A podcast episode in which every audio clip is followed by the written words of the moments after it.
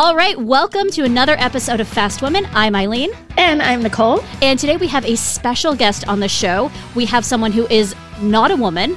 We have... No, he's not. He is not. He's not a fast woman. Last I checked. We have Craig Cole, who is the senior editor at EV Pulse, which has website and it has a YouTube channel. Craig is much of the face alongside the head of EV Pulse editorially, Chad Kirshner. And Craig is here to talk about EVs with us this week, which is fun. It's an honor and a privilege to be here. So thank you for the invitation. Of course. You are always invited. We're going to call you our fast man, which sounds just as racy and sincere as fast woman. Take it. Maybe because it's EVs, you should be our fast charging man. Maybe there you go. DC fast charging. Yes, you're the CC fast charger. You're the Craig Cole fast charger. I hear all week, folks. Okay, but I want to give people a little bit of background on you. So you're not just the EV guy. You're actually a big proponent of the V8 engine, which is something that I and Nicole and I share a passion for as well. So tell everybody about your V8 that you have at home. I have a 1936 Ford four-door sedan, which has a V8 engine. It's called colloquially called the Flathead V8, which is a car that I fully restored. Took about 5 years to do, and it's decidedly not good for the environment, although it does not get driven very much. So on the balance, I think we're ahead.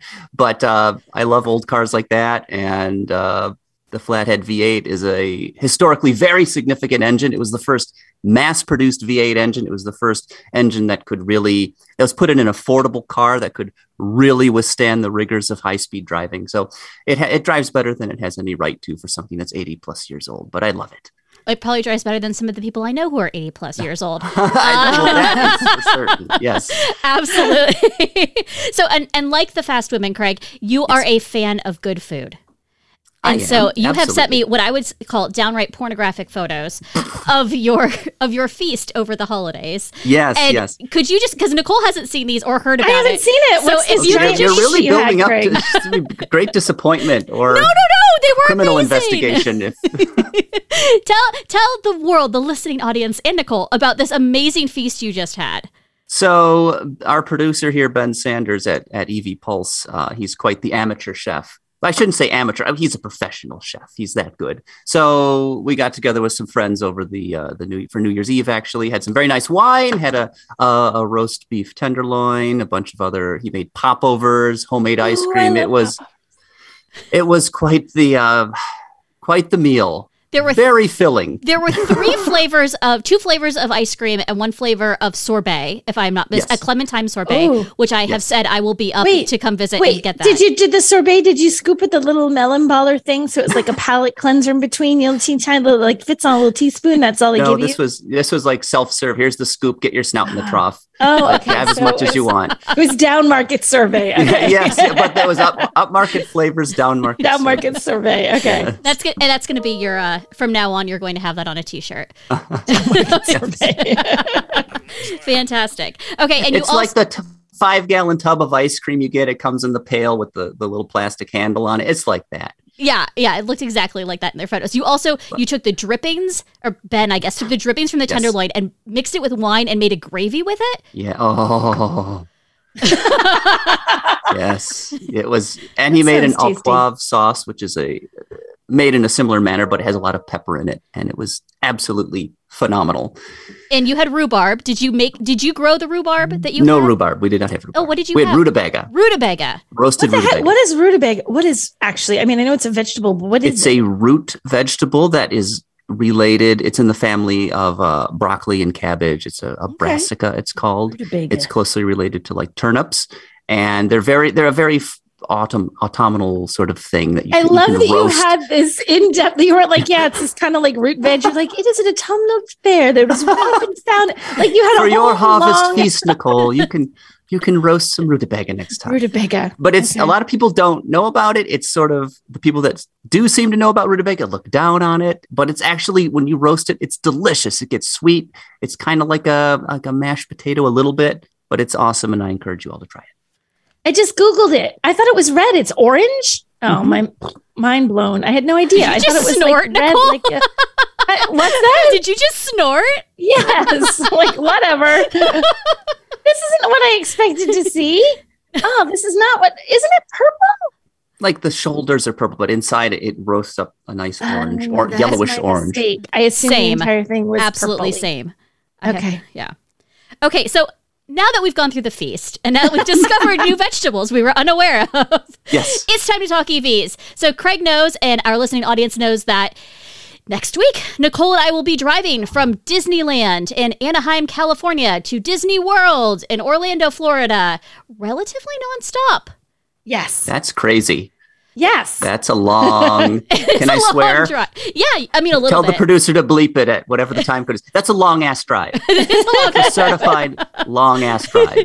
I am definitely concerned about my ass. Like I'm concerned that like sitting in this, the EV6 isn't like the most comfortable in the world. Like it's not like an expedition seat or wait, a navigator seat. You just made it a new, did you just say EV60? EV6. EV6, you made a whole new car for Kia. I did. It now has an even slopier back end. So no, but I am a little concerned about how my tuchus is going to handle the trip. I'm going to be honest with you. Like, do we need to get you one of those little pillows like people who have like an inflatable donut? I have a butt pillow that I take on long flights. I do have an inflatable butt pillow. It's actually like 2 feet from where I'm sitting right now that I take on extended flights. Like my LA flight will have a butt pillow in it to get to. Well, actually, I take that. So I'm actually going to go be in Phoenix and I'm just taking a short little flight from Phoenix to LA. So I won't require the butt pillow for the 1.5 hour flight to LAX, but I might require it. Well, no, I will bring it. Like I always have it on me.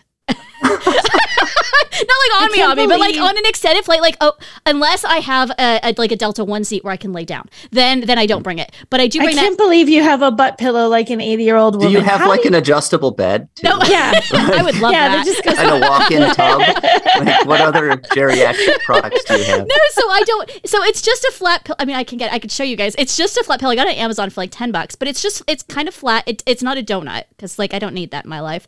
But it's just a little flat pillow. And I do also have a little blow up thing that is like a half size of a pillow, so I can put it behind the Delta One pillow they give you, which is always too thin, and actually have a full night's luxurious sleep. You're a little bit higher maintenance than I realized, Eileen. I will say this though, I rest in comfort. I arrive having slept. She takes. I don't. Maybe a few glasses of wine, but also comfy pillow. But everything, like, all the air comes out of it. So I can roll it really tight, and then it just goes. It's like the size of my Rothy's in my bag. So it just sits there. But you also only pack, like, a European-sized carry-on for a week and a half. I do. So, like, you're on the other end. I don't own... Are we calling it a butt pillow? I don't own a butt pillow. Would you like one? Even I can Amazon you one. Possible drive. Nor do I need an extra pillow. Even if I don't have a Delta One. I mean, I flew back from Amsterdam to Boston in a like Comfort Plus seat. Oh my! I did not have any extra stuff. It like sitting on a church pew. It was just that seat, and I arrived surprisingly refreshed and just peachy. It was fine. It was fine. I wasn't like ah. Well, good for you. So I expect to see the butt pillow, the little extra head pillow. They need to offer onboard chiropractic care. Yeah. Oh my God. Can you imagine if those little spas, if they replaced like the bar area in the wide bodies with like a chiro, like the two people giving massages, and that would be cool. Oh, I would spend my miles like they were going out of style. I would be more than happy. That'd be amazing. Amazing. So Boeing, on your next Dreamliner option, we would like that instead of a stupid bar. Because nobody needs a bar. You have assistants like coming to your seat. You don't need a bar. But the bad news, if they offered that, Delta doesn't fly the Dreamliner. So you guys are out of luck. Well, that's true, but I did promise you, Craig, that I would take a Lufthansa flight this year, and I'm trying to book one. Although I fear my only option is to connect with an Asian Airlines. As for the long flight, Asiana, whatever it is. So I don't know if like that'll be the wide body. I've got to do some research. So, but I've left keep a trip, me posted. I have left a trip open so that I could do that for you. Thank you. You're welcome. It's much appreciated. It's the one thing I could do for you. So anyway, so aside from my butt being concerned about, we are going to travel. It's a big topic of discussion. It's a big topic, not a big. Yes. To be very clear, we are going to be traveling across the country, basically on I-10 most of the way. it looks like. Like we take it from basically as soon as you leave Anaheim all the way across the south. It goes through Arizona, New Mexico, Texas. Texas is big, folks. And then the havens of Mississippi, Louisiana, Florida. And as we get on Florida, then we go like to Tallahassee, and then we dive to the south to go down, I think, 75-ish. Mm-hmm. And then we go into the ring road around Orlando. I've been to Orlando once, maybe 15 years ago. So I have no like geography, and Nicole usually fly there. So you don't have enough. I think I've driven there maybe 2 or 3 times when my flight fell to bits. I drove there a couple of times. That's right. Because you rented a car in Atlanta. I rented a car in Atlanta I drove. Yeah. I rented a Honda Accord that was not working properly, but I'm like, just get me to Orlando, dang it. Come on, baby, hold together. And it did. So. So we're going to be driving that. We're going to be driving the Kia EV6. We're going to be driving. I can't talk today. I need more caffeine and perhaps more alcohol. We'll see what happens. Depends if it's afternoon or not. It is late in the afternoon that we are recording this, but I am not going to drink while we record. But anyway, so we're using the help of a BetterRoutePlanner.com. Mm-hmm. Which, if anyone has ever traveled across the country in EV, is probably familiar with it. If you are not, what it does is it maps a route from destination A to destination B, just like a regular navigation system. But it also puts in there all of your charging stop points. And you can adjust what state of charge you want when you arrive. And then it will tell you what you'll actually have when you arrive. So like I put in there that we don't want to get below 15%, because I feel like 10% is just going to make me nervous. Because when you first ran it, didn't it run us pretty low? Wasn't it like 10%, 9% for a couple of the stops? I'm like, I'm getting uncomfortable with that. Yeah, like I need to have a little bit more leeway. So we put in 15, and most of these you do 15. Now the trick, as I understand it, and from reading some of the ways that Porsche did this, and then the way our friends at TFL did this, you don't charge to 80% every time. You charge to 60% or 60%. Well, if you're doing a speed run, right? It's not speed, it's time. Like being very clear, it's not cannonballing. We're breaking the speed limit like lunatics. Because also if you go really fast in EV, you wear down the charge. Mm-hmm. So we don't want to do that. We want to make sure that we are being responsible citizens of the road, as well as actually doing this like a regular person would do, because that's kind of the point, is to be able to show that you can be a regular person. Not that Nicole nor I are regular, but that you can do it and you can actually do this. So that's the whole point. But I do feel like 15%, like in my heart of hearts, that makes me feel somewhat less like range anxiety. It's not a bad idea. Do you know what trim EV6 you guys have? It's definitely not the GT. I would hope not. It is no, it's not the GT, but I couldn't remember. I don't know exactly which trim the actual one is. I have it written down. Okay. It's probably the longest range. It's probably 310 miles. Probably the long range model. Let's see here. GT line would be my guess, but let's see. Let's see here. I am looking. It is. We had the option of the Wind or the GT line. I believe it's the GT line. Cool. Because the Wind, I felt like, didn't have the climate controls we wanted. I was going to say, is it not comfy enough for your butt, Eileen? It was kind of like that. I'm looking through my series of emails, and that looks like where we are going to be with it. So yeah, so we will have that. We'll firm that all up. One of the things that actually, Nicole, you and I talked about was that we were looking at having a spare tire, and that's kind of like I feel like that's almost a necessity, especially if you're going to drive across Texas in the middle of the night.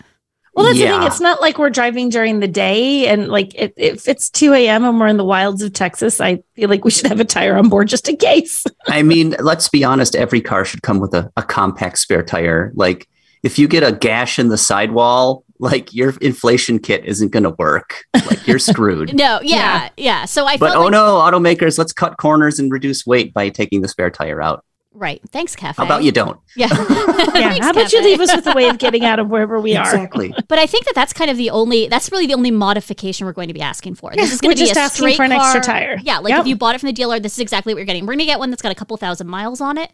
We're getting one that other people have driven. So it's not a used car, but it's been around. It's been, it's been broken in, but not broken into. So that hopefully that's where I go. But yeah, so you and I are going to drive it, and it should be about 46 hours, hopefully less, because they did it in 46 hours and 46 minutes. So we have a better route to planner. Beat that. This doesn't take into account the fact that at some point you and I are going to need to use the restroom. And probably me more than you, because let's be honest, along with my butt troubles, I also have the fact I need to. Oh, dear. Avoid Taco Bell. Oh, yeah. There will be no beans consumed at any point during this trip. That was like the one big bit of advice that TFL did give us. They were like, do not eat beans, whatever you do. But it does say right now, a Better Route Planner, as we're recording this, 41 hours and 55 minutes to go 4,070 kilometers. So whatever that works out to in miles. There's 5 hours to ensure that your butt is comfy, Eileen. I feel like that should be enough. Napping at all? Are you driving in shifts? How are you going to do this? We're going to drive in shifts is the plan. There's no napping. No, I mean, there's like, Brooklyn. Let's be honest, there's going to be backseat napping for like 2 hours at a time, perhaps. Yeah. Nicole won't have to worry about that because her ass will be comfortable in the passenger seat. I'll be perfectly fine. Just recline the seat. I may need to have, I will say this, the EV6 does have those reclined seats. It does. So, like, you could that is a thing. Potentially just recline the front seat and not have to curl up in the back. Yeah. There are, so as we look at this charging, there are times, so it looks like there's about an hour and 50 minutes and 2 hours between every charging stop, which is a fair amount of time to get in the car, get comfortable, to get out and stretch. Stretching is obviously going to be important, but the stops are only 5, 19, 11, 19 minutes. So it's a bunch of little stops, but you know, as long as it takes to run into a bathroom. There's something called South Prickly Pear Avenue, and I don't know what that is, but I'm going to be Googling that before we go, because I feel like that's going to be where I'm going to like stop to use the restroom, I'll back into a cactus. EVs always charge the fastest in the 10 to 80% range. After you hit about 80%, the rate at which they charge just usually plummets. Yeah. And there's almost every EV we've tested. And so you cruise that 10 to 80% window usually, because that, you know, like the EV6 should do that 10 to 80 in like 18 minutes. If you wanted to take it all the way to 80. So that's pretty quick, not too much longer than a typical gas station fill up. Yeah. And we are lucky because the EV6 actually charges a lot faster than other EVs on the market. It charges faster than Nissan Ariya, than anything that, I'm trying to think, faster than the Kona EV, I believe. I believe so, yes. And faster than the Volvo C40. And definitely faster than the Bolt. Yes, faster than the Bolt. So we are kind of lucky now. So it does depend. I mean, your number of stops and how fast it charges has a huge impact on this. So I don't know. I feel like we should good luck. And also, how much charging. Also, how fast the chargers are charging us when we're there. You know, like it can say it's going to give you X number of kilowatts, but you don't really know until you plug in and you see, am I getting what I think I'm getting? Or is this like, why am I getting nothing? That's always an issue. Yes, which is a common problem we have had when we do our vehicle testing. Just that chargers don't work. The payment system doesn't work, whatever. We've had constant problems. Yes. So be aware that stuff may not function as advertised. Yeah. That's probably our biggest, like, because we can't control that, right? If it doesn't charge it fast, if it's broken, if it won't take our payment, whatever, that's the part that could hold us up. That's why we need the 5 extra hour cushion to beat TFL in there. Yes. And lots of caffeine. Yes. And lots of caffeine. Yes, we are going to be tracking our charges. So we'll track, you know, ambient temperature, the speed of the charge, where we're charging, the percentage we came with, percentage we left with. And the battery will be warm the entire time because we'll be driving straight through. So, and we will start out with a nearly full charge. So those sorts of things. So we'll be able to pass all that information on. I think he is a little bit interested in it as well. But we are interested in it just from a reporting standpoint. So you'll be able to read about that on newsweek.com after I take a nap, following the adventures that we have. So we'll be doing that the week around January 20th, that weekend right in there. So if you see us passing, wave to us. Stay out of the way. Yeah, stay out of the way. Wave to us. And I know you guys like fancy coffee, right?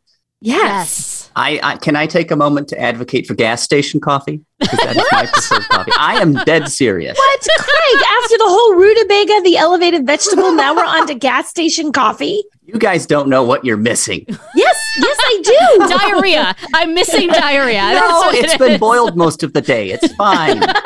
Your risk of foodborne illness is almost zero. Almost. That's a crucial word. Almost. And I like gas station coffee. I'm a simple guy. I like that it's ready when I get there. I walk up, I pour my cup, I pay for it. It's like $1.29 and off I go. Do you pay cash? Are you also the guy who will do the coffee at the vending machine like they always have in the movies where you put like, I don't know, I've never done one in my life, 50 cents in a little vending machine, a little paper cup shoots out and you get coffee? Do you drink that coffee too? Not really. That's the limit. That goes too far even for you. Okay. Yeah. They have an espresso machine that grinds the espresso and then makes you the coffee at the Austin airport that you put your card in. You just do it all remotely, and there's like robots and stuff. It's fun. I recommend that for an activity if you're stuck in the Austin airport like I was. If when you're flying Southwest and you can't get home. Well. I was flying Delta and my plane got gouged. And so we did like a 6-foot hole in the side of the plane. And so we it was, they were backing the jetway out and something happened where it got attached and it pulled the side of the plane off. That's bad. It was not bad. Great. Get the flex tape out and send it. That was like, actually, I think Nicole, you and Chad were sitting together and I went and joined you after a Texas truck rodeo. And like, I ended up it was like 6 hours, but they ended up taping it over and it was fine, which is a legit thing. Like, to be very clear, that is a legit solution. They use fancy tape. Yeah, they use very sticky tape. It's not like the duct tape you're using in your house. It's like specific airline blah, blah, blah tape. And my brother-in-law is actually works on airplanes. He's an airplane mechanic. And I was completely having my husband text and be like, is it safe for me to get on this plane? Do I need to rebook to a different plane? He's like, no, you'll be fine. I was like, if I die, Mike, it's on you. Just FYI. Just make sure your affairs are in order first. Yeah, exactly. Yeah. It'll be fine. Yeah. So anyway, on that note, best of luck to us. We're excited. When we come back for segment 2, we're going to bust some EV myths, and then we're going to talk a little bit more about EV road trips.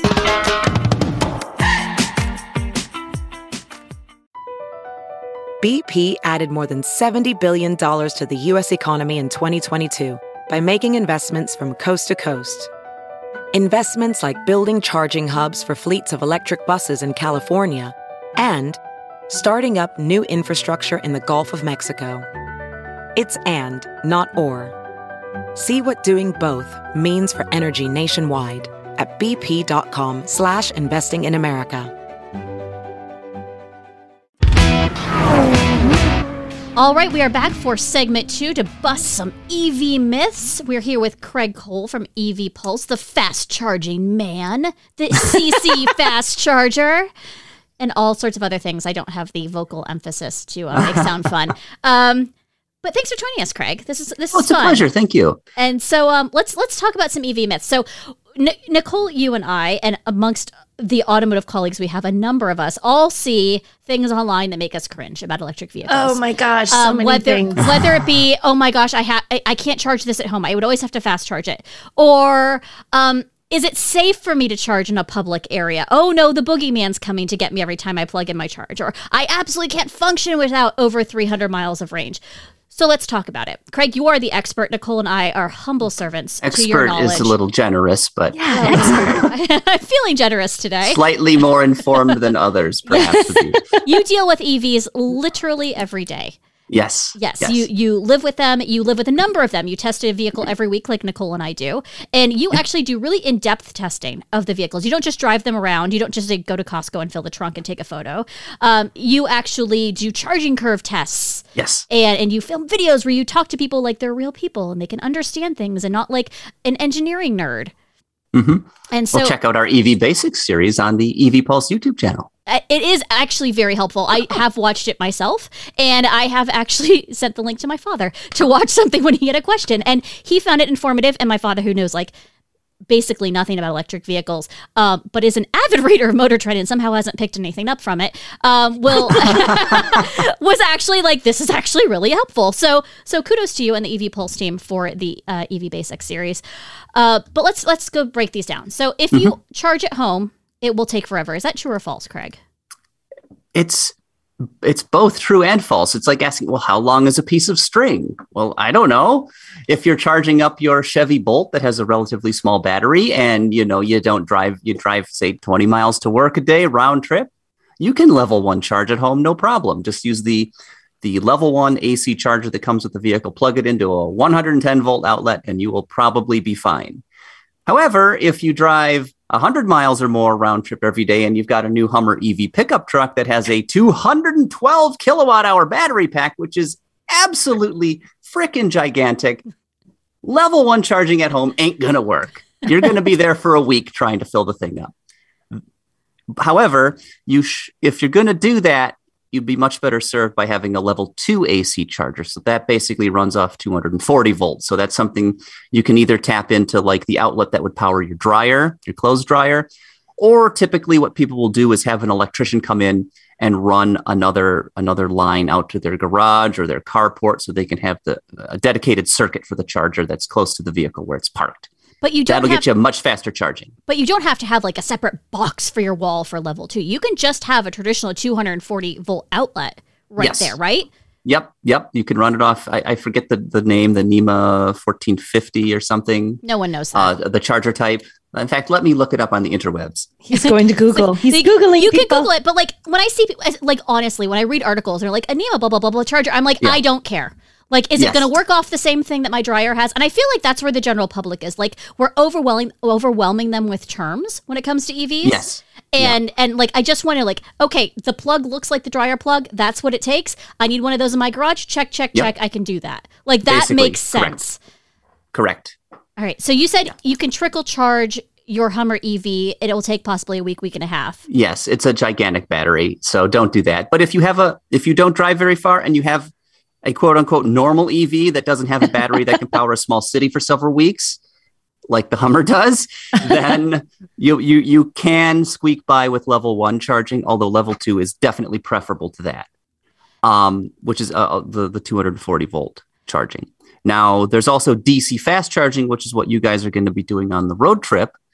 That's a whole different animal because that can obviously replenish the battery way quicker. So I think the EV6 you're driving will top out at 235 kilowatts. That's what we've seen in testing, which is a phenomenal number. Should get you from 10 to 80% in around 18 minutes if memory serves. So like that is one of the best charging rates you'll find in the business today. That's really good. So, and on long drives, you plug in your DC fast charge and away you go. So I charge my phone every night. I actually charge my phone midway through the day, too, because I'm on it constantly. Charge my iPad. My computer is plugged in constantly. This microphone is plugged in. Do you need to plug in your vehicle every night if you have an EV? Well, again, it depends. If you have a very short commute, you may only have to plug in once a week. And you get an EV that has decent range, you may not have to plug in. You could go a month without plugging in, conceivably, if your drives are short enough. So, no, you don't have to plug in every night. But I think for most people, they're going to be better served by plugging in. So typical commute, let's say somebody's doing 40 miles a day to and from work. You come home, you plug in, you're nowhere near zero, but you plug in. By the time, just in a couple hours, you'll be back to 100% again, ready to go.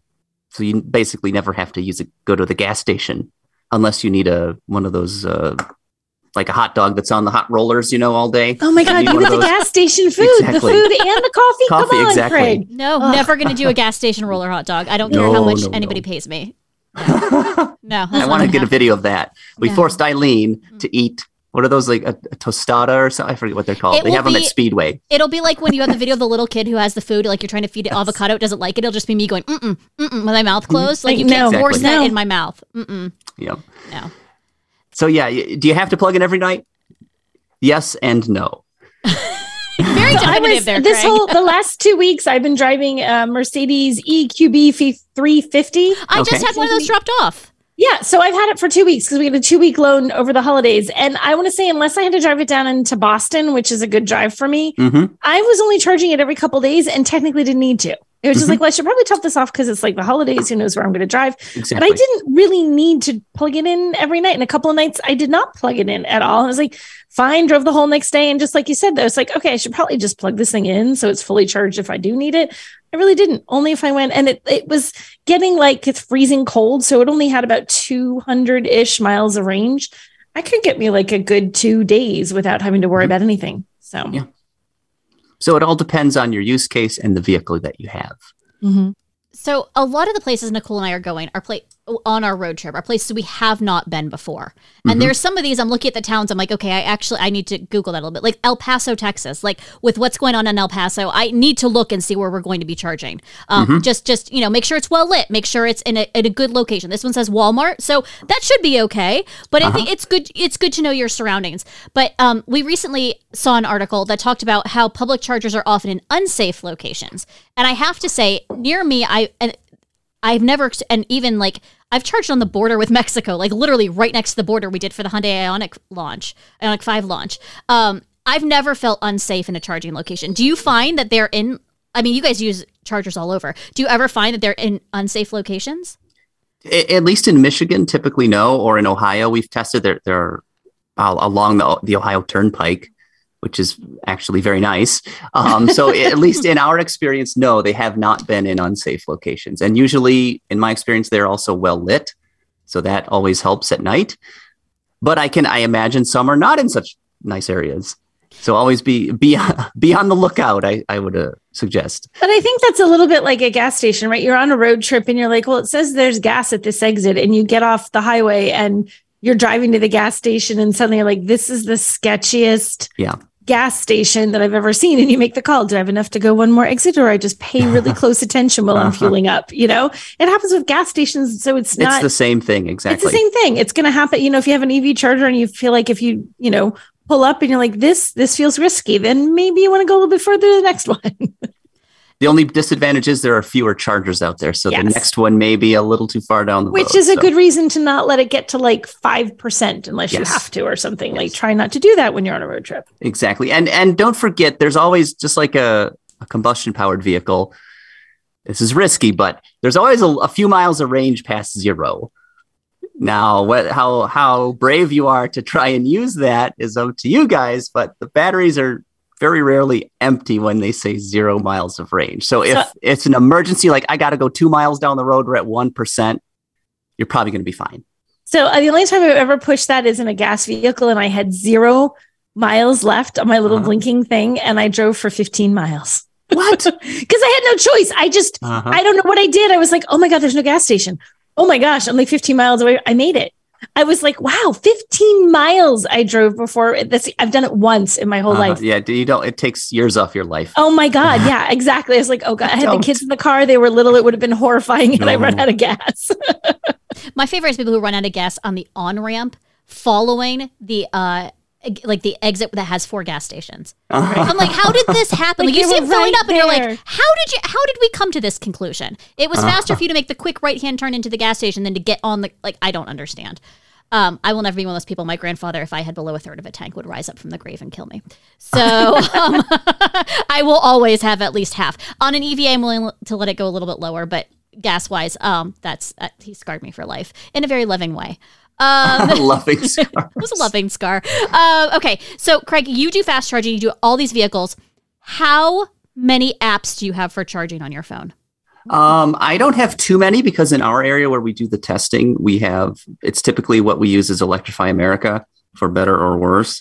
But there's also ChargePoint and EVgo. So that's 3 networks that I have, although there are a whole bunch of other ones out there. And do you use an app for like finding?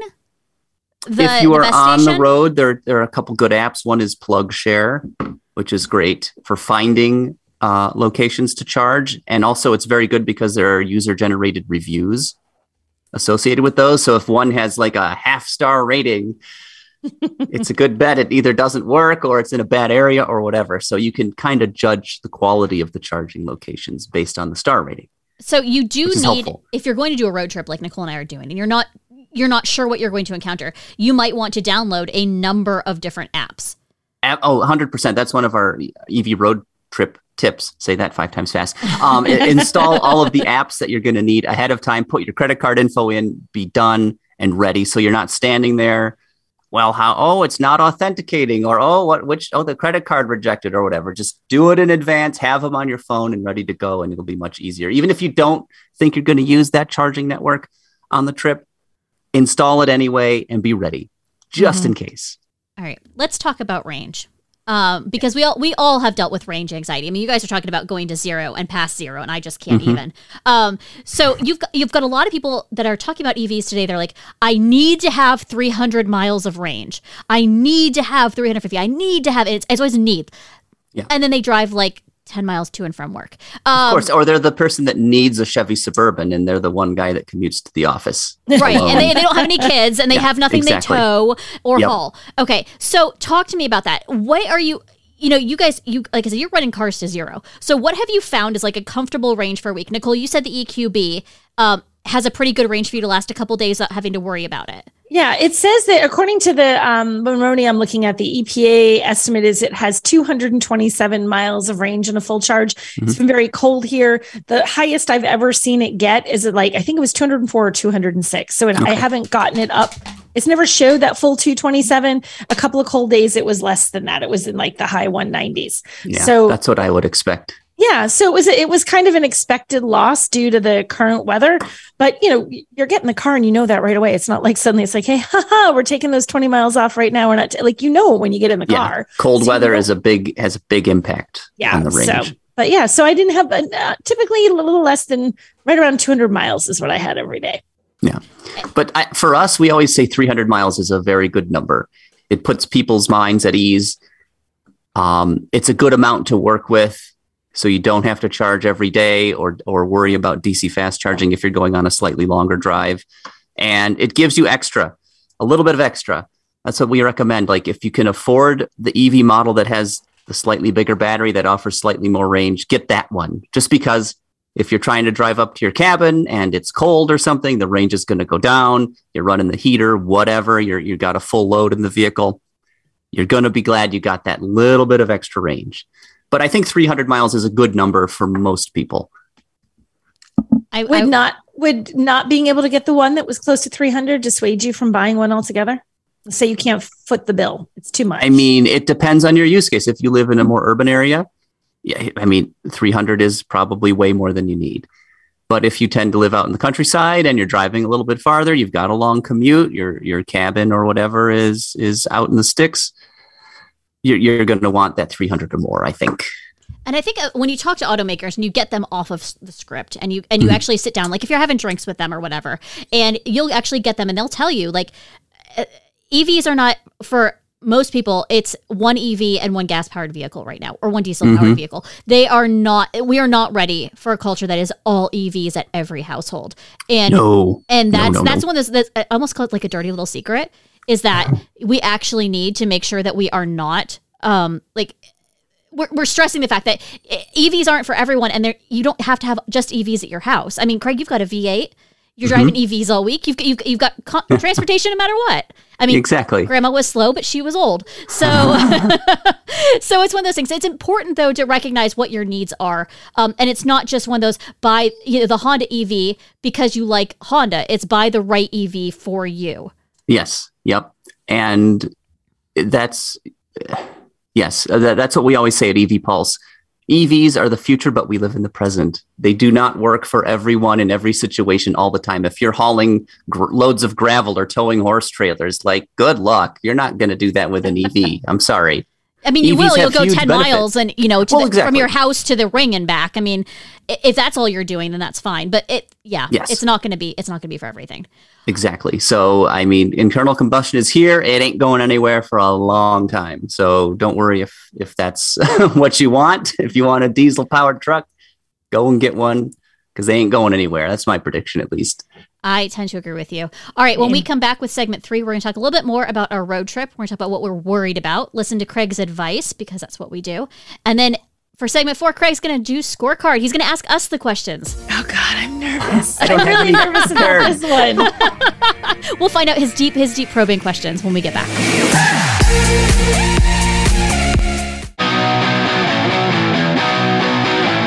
Welcome back to another episode of Fast Women. We've been talking about EVs, and we are here, Nicole and I are here with Craig Cole from EV Pulse. And you might have heard, we are undertaking a road trip, and we'll be driving across the country. And there are questions we have. And so one of the things is, we need to know when the best time to charge is. And we have this mapping system, a BetterRoutePlanner.com, that we've been using that tells us when, in theory, based on math, we should charge. But Craig, you said the best time to charge is when your battery is between 10 and 80%. You don't want to get below 10. Typically, they typically charge fastest between 10 and 80%. It's just the way the batteries work. And the analogy I've heard, it's like a movie theater. When the theater is empty, it's very easy to get in and find a seat, right? But as that theater fills up with more and more people, it takes longer and longer to get in, find a seat, and sit down because it's crowded. So the batteries are kind of like that. So that explains the 80 to 100%. But what about that 0 to 15? That usually is slower because the battery's kind of warming up. it's got to get adjusted. I mean, some vehicles offer preconditioning. So if you put in a charger as a destination, it will start warming the battery up ahead of time because it knows it's going to be plugged in shortly. So if the battery's warm, when they're warmed up, they absorb energy better and then can charge a little bit faster at the low end. If you don't have that, it takes a little bit, a couple minutes for the battery to kind of catch its breath, hit its stride, and then by 10%, it usually takes off. So by like 10%, it's basically that 0 to 10 is before you have your coffee in the morning. Exactly. Like, don't ask a lot. Don't expect email responses that early in the morning. I haven't made it to the gas station for my coffee yet. So, yeah. Oh. You and the gas station coffee. No, thank you. No, thank you. We should do a blind tasting of coffee with you guys. I'll get some Valero special. Valero special. It's not even like a real, like a local one from oh my gosh. What do we have? We have Green Mountain Coffee at most of our gas stations up here. Mm. So it's like a coffee brand. It's not just Valero special of the day. It's the house blend. Valero. Yeah. It's Beantown coffee, they call it. Oh. Anyway. Boston Beantown coffee. Is that a thing? Is that an actual? I could see that. Somebody has to own the Beantown coffee. Beantown. Yeah. That has to be. It's the company. That's what the cup says. It really is Beantown coffee. Mm-hmm. I don't know how I feel about this, Craig. It makes me want a cannoli. But yeah, no, it's I don't know. I can't even tell you the last time I went in trying to think. No, I do know when it was. It was when I was driving from Detroit to near Buffalo, New York to see my dad over Thanksgiving. I went into a gas station and I got what is the most artery clogging, disgusting mouth coating thing ever, which is their French vanilla cappuccino thing. You just said mouth coating. It does. It coats your mouth with like fat and sugar. It's so gross. And I have this like love-hate relation. It's like the gross boyfriend you don't ever want to admit you want to see again, but you just can't quit him. That's what that is. That is my boyfriend. And it's all over. Oh, it's just disgusting. And I drink it and it wakes me up. Nicole, you'll have to suffer through the smell of it when we're on the trip. But it's just, it's like, it's one of those things. It's like my go-to, like when I'm really, really tired. Cause that morning I had like a 6 a.m. flight or something. So like, I was like, and I had to drive 4.5 hours. So I was like, I'm exhausted. I need this. And that mouth coating deliciousness, but I don't actually like drink regular coffee. You know what? I'm gonna make myself like a thermos of real coffee. I'm gonna walk into really nice, however many cups it takes to fill this thermos. Fill this for me. That many cups. We're gonna have to do $4 at Bolero. Yeah, a pre-stop before we get to Disneyland. We're like, we need to fill up on our provisions. Yeah. So we are flying in the day before, so we will have to get provisions because we don't want to just keep stopping. But we also have to be mindful. My bladder, you're better at holding it. But also, we have to eat. And like Craig just has recommended no Taco Bell. I could just get we could get what am I trying, like zone bars, like granola bar things, like the healthy Cliff bars. Thank you, Cliff bars. Yes. There's one that everybody knows. We could subsist on Cliff bars for 48 hours. But should we have to? The shiny, sweaty Speedway hot dog. Oh, if your choice is a Cliff bar or the shiny, sweaty Cliff bar every time. Hot dog, Cliff bar wins. Mm-hmm. I'm saying we're gonna have a drive from LAX to Anaheim, and I feel like in there somewhere we'll happen upon a Target or Walmart that will have something place.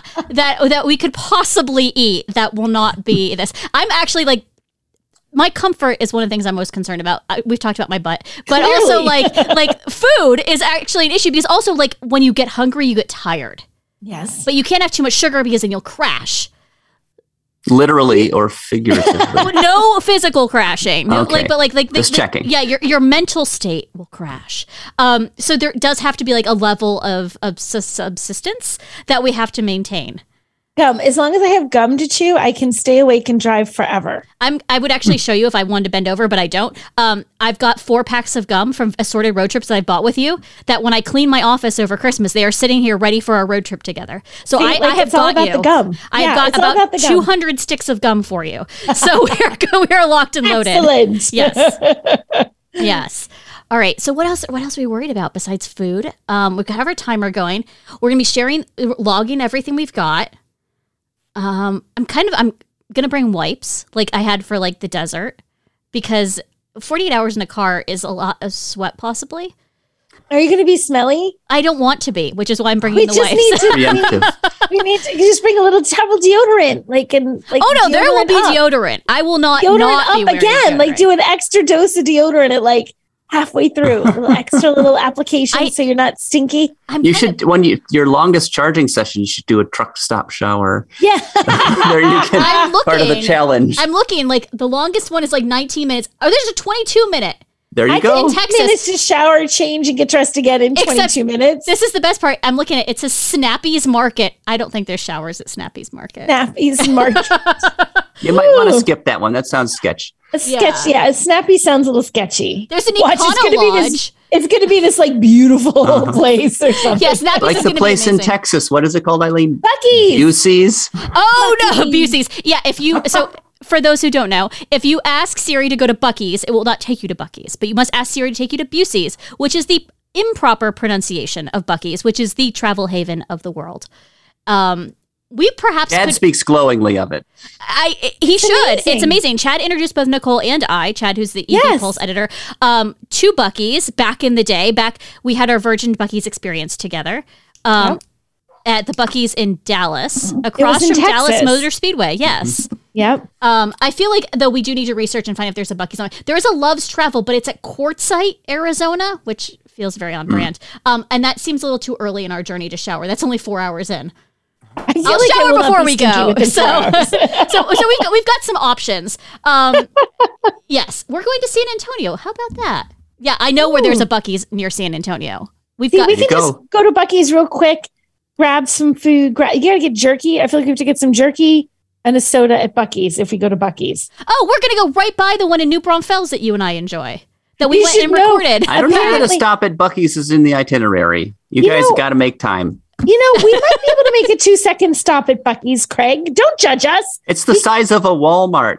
Yeah, I don't have to peruse it to find my next giant American flag and I love Texas shirt. All I need to do is walk in, grab a drink, go to the bathroom and grab some beef jerky from the ginormous jerky bar. If I show up at Disney World with a Buc-ee's bikini and a kolache in my hand, you will know I have been serviced by the state of Texas. Yeah, that's all I need to know. It's a donut. It's a Polish donut. It's like kind of like a jelly donut with a little bit of cream on top. It's good stuff. Okay. It's easily on par at the very least with your Valero coffee. So I think you will like it. Yeah. Mm-hmm. The Buc-ee's bikini on there. We have the punschki here, but I've never heard of a kolaczki.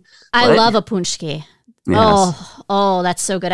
We have a Polish bakery near my house, and I had Polish food last night. I had kielbasa and pierogies. I saw that you cooked for once. I did. I'm trying to be better and actually cook. Shut up, Eileen. I am trying to be better and cook. I also made a lasagna and a ham over the holidays. Not because everyone's coming over, just for us. So there you go. That's 3 whole meals in the last 2 weeks. Well, 2023 is off to an auspicious start then. I look forward to you cooking me something. Maybe you'll bring cookies with you. Maybe I'll bring cookies. Not leftover Christmas cookies. No, I got rid of a few little leftovers. There weren't very many. Mm-hmm. Yeah. So, okay. So we've solved the food situation, which was kind of the last hurdle. All right. So when we come back from break, Craig, you're gonna ask Nicole and I questions for scorecard that you have that you've come up with. Perhaps you have come up with them. Perhaps you have not. We will find out. We'll see. We'll see. We'll be right back.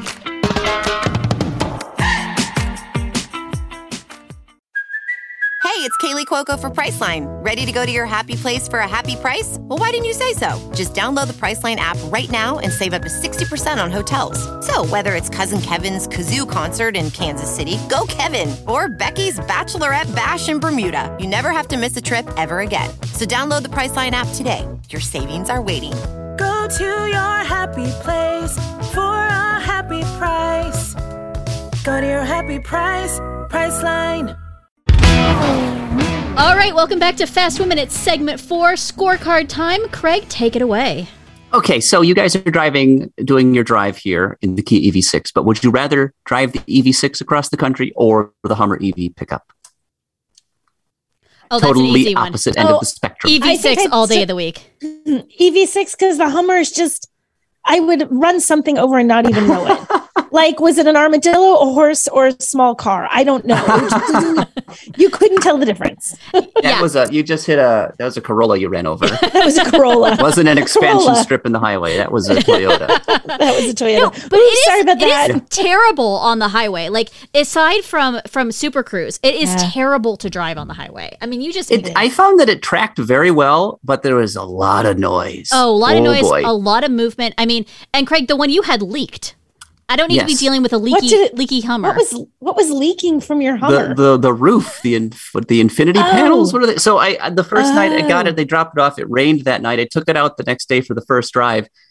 I start going down the driveway, and water starts, not a trickle, not a drip, like a stream, like garden hose on low, just spilling out of the center divider between the front seats. I'm just like, what?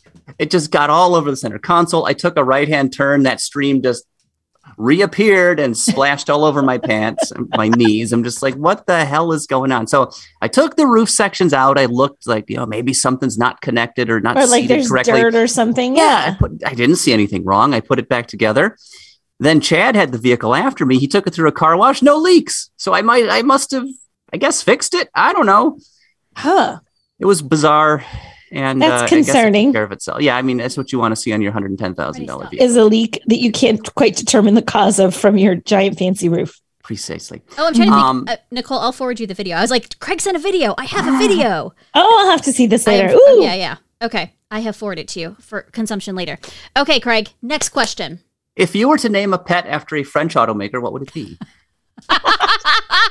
Well, obviously Renault, because that's what my puppy is named. He's named Renault. And he is handsome and adorable. And Craig and Nicole have seen him appear on this podcast because he has been very needy today. He's very needy. Every now and then he little peeks into the corner of the screen. What would I don't know that I would name my car after a French automaker. Your dog. Do I have to? Your dog. I mean, my dog. Your car comes with a name after a French automaker if you buy the right one. My pet? I don't know. Only French automaker can suddenly think of as Peugeot, and I don't want to do that. That's a bad omen. That's like a dog who doesn't know how to use the outside as its bathroom. Yeah. Like that's indoor Peugeot. Oh, no. And like we talked about this before, like, and I feel like Bugatti has to be like a greyhound. Like there's certain dog types that just go with different names. I have a French dog, so therefore a French name for my French dog. You've got Vauxhall, the bulldog. Just can't breathe properly. What would you name? What are the great big ones that rescue people from the mountainsides that have the giant Saint Bernard? What would a Saint Bernard be? What question? Oh, what is the name of the tank thing that's got like six wheels? Oh, the brand. The Unimog? No. I'm thinking it ends with a zinger. The Pinskala. Yes, the Pinskala. That is a St. Bernard. There you go. Okay. I will allow it. Okay. We have solved this puzzle. Okay. The next question has five options. Oh, God. Your favorite truck stop. Busey's. Flying J. Love's. TA. Or not really a truck stop, but I threw Valero in. Because you like their coffee so much? Beantown. It would have to be Busey's. Jerky bar. Also, clean bathrooms. Buc-ee's has the best bathrooms. Like I was going to say, like the cleanest bathrooms. It used to be the QT around Atlanta and beyond. But then I went to a Buc-ee's and I saw the light. And the light was streaming from the shiny, clean floors. And the shiny, clean. It's so clean. It smells. Have you been to truck stops in Germany, though? Yes. Actually, you have to pay to go in, so now they do tap to pay, which is a fun little thing. Nice. from there, and also the ones in Belgium are very warm inside. It's the only ones I've been to. As we drove from Brussels to Bruges, there's truck stops along the way, or like just what are they called? Rest stops. Yeah, like travel centers. Like a Starbucks, and like they have weird stuff like hot dogs and buns that are preserved and shelf stable, like that sort of stuff they have there. Yeah. No, correct. No. Might be worse than a roller dog. But yeah, like you go into the bathroom and it's like hot. And you're like, ew. It's like maybe it's to make you not linger. I don't know. But you pay your euro and then you go in and you're like, oh, this is like, oh. It's like Louisiana in the summer. It's not good. We were just using the bathroom. I had to use a restroom in Budapest with a whole bunch of people. We didn't realize we needed a euro to get into the bathroom. I had €5 in my, I'm like, okay, 4 of you can use the bathroom with me. The rest of you, you're on your own. So it's like, I'm like, these 4 are coming along because I keep forgetting you have to pay. It's weird. You don't think about that. You're just like public restroom. Shoot. Yep, kind of, sort of. Yeah. As often as I am in Europe, I have yet to actually lay my hands on a euro. Everything has been either tap to pay, or when I did go to Starbucks, they had, so the Starbucks at the rest stop in Belgium, they actually had, you could add a restroom euro to your tab. Oh, wow. So I was like, oh, yeah, I'll have a latte and a trip to the toilet. Euro. Thank you. That's very clever. Yeah. And then the drawer opens and they give you your euro to go use. Like, that's brilliant. But yeah, I actually have not converted currency in Europe, which tells you how much tap to pay is really interesting. I always try to keep local currency, at least some of it. I always have a little bit of euros in my, whatever local is, I always have some because you never know when you go to You never know. I will say that I still have your dong sitting next to me, Nicole. Aww, your 20,000 dong is still on my desk. 20,000 dong, see? And for those of you who have no idea what I'm talking about, listen to our episode about I am not going to ask. Vietnamese currency. I was there and I had an very, you know, it's like 5 bazillion dong to $1. So I gave her like 20,000 dong when I got back. She gave me 20,000 dong in the Detroit airport and didn't ask any more. At a Chili's nonetheless. And we did not ask any more questions. There's a Chili's in the McNamara terminal? There is. See, Craig, you need to fly Delta more often. Yeah, a Chili's. It's in the Chili's. We have an Air Margaritaville in the North Terminal. Ooh. I've never even been like Jimmy Buffett. I've never even been to the North Terminal. I did not for a long time even know it existed because I was like, well, I'm at the Detroit airport. It only has Delta. This is weird, but okay. And then like my dad was describing how he flew into the Detroit airport. It was a different experience than I had. I'm like, but how could it be? It's the same airport. And then he was like, I don't think we're in the same place. And then I realized there is like a separate Detroit airport, like a half mile away that shall not be spoken of, that where all the other carriers are other than Delta. Yes. I like that Delta. We used to have an Earl of Sandwich. It was the real tourist draw. Not anymore. Craig, you are going to Las Vegas for CES. You can go to the Earl of Sandwich in Las Vegas. It's the #1 sandwich shop if you look on TripAdvisor. Is there an Earl of Sandwich? There is. I don't even know what their food is like. I just like the name. They have sandwiches. It's like sandwiches. A Potbelly. I get from the look of it. But yeah, it is literally, if you go on TripAdvisor and say, what's the best place to get a sandwich in Las Vegas? It says Earl of Sandwich. And I only know that because after you and I talked about Earl of Sandwich some months ago, I went and Googled it and found that. So, fun fact. Please, well, if you go to the Earl of Sandwich, please take photos and let me know how your experience is. Yes, I shall. Last 2 questions then. State you are most looking forward to driving through, and state you are least looking forward to driving through. What, for like this year? Or just for this trip, this Disney to Disney. Trip. Yes. It's multiple choice, but I'm not naming all the states. Okay. That's your job to figure out. So I am most looking forward to driving through California because that means I can leave California. If I'm driving through. Oh, same. So I want to get out of California. Yes. I'm like California to get out of it. Yeah. I'm trying to think. I haven't driven across New Mexico before. Like you and I have driven at some of New Mexico together, Nicole, but I've never driven across New Mexico. So that I'm looking forward to that as well. At the least I'm looking forward to. Maybe Florida. Because I feel like it's the end. And that like, once we get off of I-10 to 75, you're just like, on the road with Floridians. You're going to be exhausted and crabby. Yeah. I'm already exhausted and crabby. I was saying, that's like, how is that different from our normal status? Happy Monday. And nobody uses turn signals. Yeah. And they all drive in the left-hand lane even when there is no reason, just other than blocking you next to a car in the right-hand lane. Yeah. So I feel like that's where I'm at. Yeah. Mm-hmm. Well, very nice. Those are the only questions you have. Craig, what is your favorite state to drive through in the United States? Ooh, that's a tough one. There are a lot of beautiful roads in Colorado or Washington or the mountains in Oregon. I'm trying to remember, like New Mexico is stunning with the sunsets you can see out there. I like driving in the desert too, because in Michigan we have trees and it's kind of built up and you can't see any distance. The land is very flat. So there's no sense of space, but out west where there aren't bushes and trees and houses and everything, you can just see for miles and miles and miles. Like the drive, if you've gone from Las Vegas up to Spring Mountain the Motorsports Park in Pahrump, Nevada. It's not that far from Vegas, but like the drive out there, you're on this road that's just long and straight, and you can probably see 20 miles. I don't know if you can, but it's like you just see to the next set of mountains, however far they are. And it's just kind of breathtaking. I agree with that. Anything that you're driving out of Las Vegas, like toward the mountains, there's some beautiful driving roads up there. Very underrated. Yeah, and also, listeners, please don't ever go there and drive on them because you'll ruin them for all of us. Yes. That's my tip of the day. There we go. Some of the roads outside of Napa Valley are also very nice. They occasionally do drive programs out there. Yeah. They do. Yeah. Once you get, but the best part about Napa Valley is when you're done with the drive. Yeah. Like, exactly. It's a great day to drive. However, now we can drink. Yeah, screw this car. I don't care. Let's go to the wineries. Let's go to the winery and have 12 courses of wine to go with our meal. Yeah, and then carry me back to my room. Yeah. All right. And on that note, we will say thank you, Craig Cole from EV Pulse, for joining us today, dispelling some myths, giving us some advice, and having some fun. It's a lot of fun. Thank you for having me. Thanks, Craig. All right. And we'll talk to you soon.